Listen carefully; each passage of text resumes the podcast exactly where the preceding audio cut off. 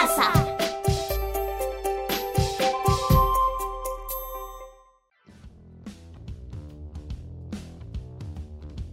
Leemos Juntos es un espacio creado para todas y todos los peruanos donde podrán imaginar, disfrutar, soñar y seguir su camino como lectores y lectoras. Y no olviden que este programa es para todos los chicos y las chicas de secundaria.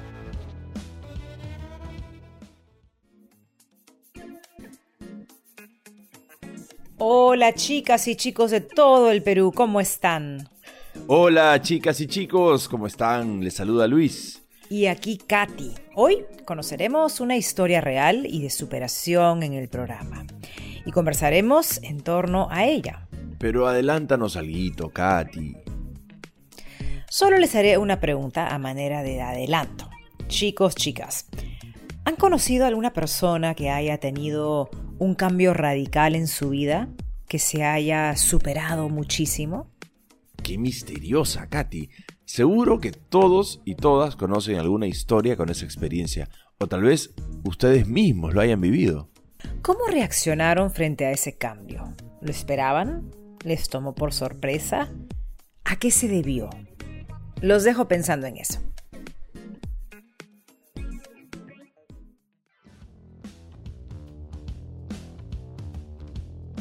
¿Estaremos destinados a ser de cierta forma? ¿A vivir nuestra vida solo de una única manera? ¿Quién decide sobre el curso que tomará nuestra vida?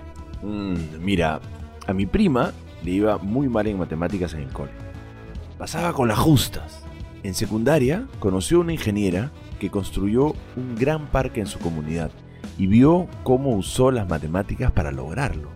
Así se le metió en la cabeza que quería ser ingeniera tuvo un gran cambio gracias a esta motivación. ¿Y qué pasó? ¿Se desanimó? Para nada, empezó a estudiar y estudiar, estudiar en grupo con sus amigos, con la profesora, hasta que logró nivelarse, ingresó a la universidad y ahora es una excelente ingeniera civil. Ahí está, para que veas. ¡Wow! ¿Quién lo hubiera pensado? Me hace pensar en lo importante que es encontrar algo que nos motive, que nos lleve a superar las limitaciones. Así es, y fijarnos una meta, ese es el, principio para superarnos. Ya, pero ahora sí, cuéntanos, Katy, por favor, sobre la historia que vamos a escuchar.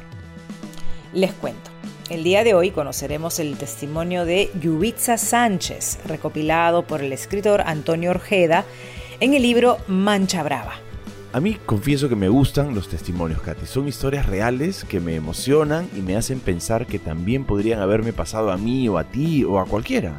Así es, Luis, y estoy segura de que muchos de nosotros y nosotras nos sentiremos identificados con el testimonio que escucharemos hoy. Empecemos.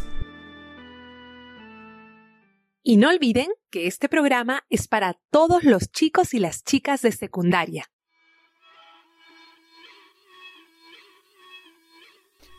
En plena clase llaman a la puerta de tercero B. El profesor abre y unos chicos de quinto de secundaria preguntan por la alcaldesa del colegio.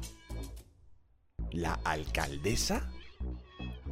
En esa aula no está quien representa a todos los alumnos del Horacio Ceballos Gámez, aunque sí una de las estudiantes que participó en las recientes elecciones para elegir a esa autoridad.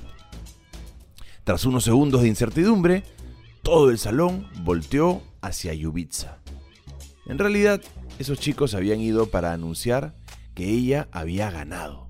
La China, como la llaman todos en Pueblo Nuevo, el asentamiento humano chinchano donde queda su escuela, sacó casi cuatro veces más votos que el segundo lugar. No lo podía creer. Hasta hace unos meses era la alumna más terrible del colegio y ahora sería su alcaldesa. ¿Cómo era eso posible?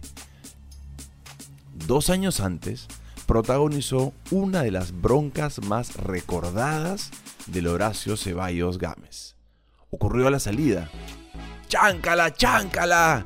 gritaban los curiosos mientras ella y una compañera rodaban por el suelo de tierra. Yubitsa terminó arañada y piconaza por la derrota, así que días después, ni bien la vio al final de un desfile, se le fue encima. Ahí sí gané. La tuve en el suelo botando sangre por la nariz. La China mandaba en su salón y también en la calle. Si no le hacías caso, te botaba de la pandilla. En su casa le caía golpe por insolente. En lugar de frenarla, eso más brava la ponía. ¿Cómo entonces fue elegida alcaldesa? Tiene siete hermanos. La mayor y es madre de cinco niños. La mamá de Yubitsa es cobradora de micro. Su papá jamás aportó un sol. En su pandilla, algunos chicos ya venían robando. A ella también le provocaba arranchar cosas, pero no lo llegó a hacer.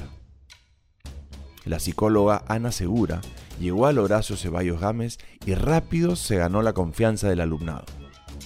Las chicas la buscaban, le contaban sus problemas. Una le dijo a Yubitsa que daba buenos consejos. Meses después, llegó un nuevo tutor a tercero B, al temido salón de la China. Los tutores ahí no duraban, pero el profesor José Luis Díaz era diferente. Él no tiró la toalla, los supo entender. Conversar con Ana y José Luis alteró su vida. Él la convenció de participar en un concurso de inglés y ella ganó. Incluso llegó a representar a su colegio. Su mamá estaba orgullosa, algo que Yubitsa jamás había sentido. Fue entonces que otros dos profesores le propusieron postularse como alcaldesa del colegio. No entendía.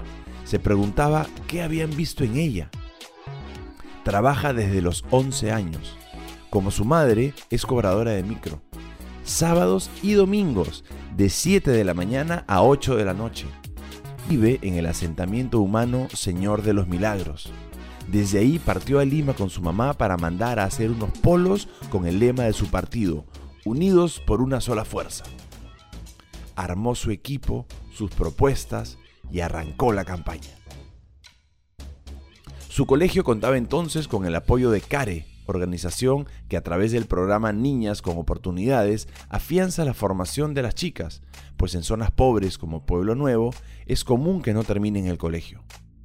Una de las causas, el embarazo prematuro. Le ocurrió a la alumna con la que la china se agarró a golpes en segundo de secundaria. No volvió más a la escuela. ¿Qué hizo Yubitsa? Invitó a Kare para buscar alternativas y resolver ese problema. Pero si ganó, fue por otra propuesta. Prometió acabar con el tormento de todas las chicas, el corbatín.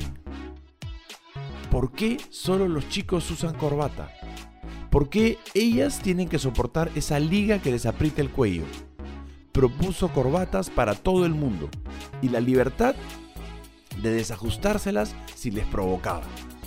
Listo, así hizo suyo el voto de todas las alumnas del Horacio Ceballos Gámez. Hoy es otra, acabó tercero. El siguiente año fue alcaldesa y ahora está en quinto. Tiene 16 años y es la brigadier general de su escuela. En su pandilla ya no le escuchan. Dicen que se ha vuelto una nerd. Cuando me dan cólera, les respondo. Al menos he mejorado. Ustedes siguen en lo mismo y se pueden perder. Ahí se quedan calladitos. La China ha nacido para romper esquemas. Quiere estudiar medicina, ser cardióloga. Si lo consigue, será la primera profesional de su familia. Y está convencida de que todos sus amigos tienen la misma oportunidad de cambiar. Porque si ella, que era una terrible, ha podido, ¿por qué otros no?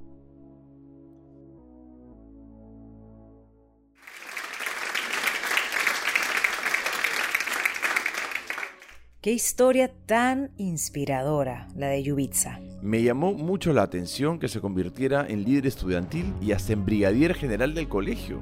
Como dice el testimonio, Yubitsa rompió prejuicios y demostró que podía tener oportunidades y capacidades para lograr sus metas.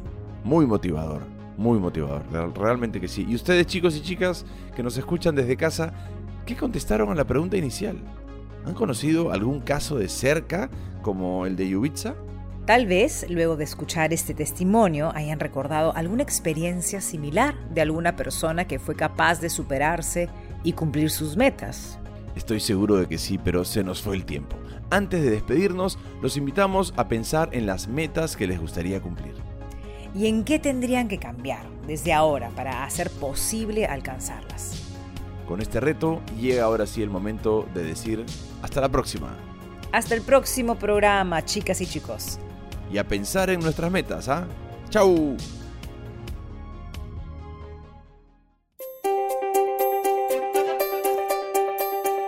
Aprendo en casa. Ministerio de Educación. Gobierno del Perú. El Perú primero.